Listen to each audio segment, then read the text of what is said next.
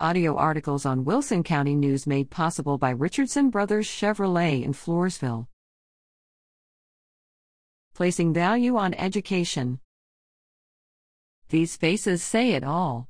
Creative Tradition Elementary School teacher Crystal Seaman thinks outside the box to get her first graders engaged in a fun and effective way to learn about place value.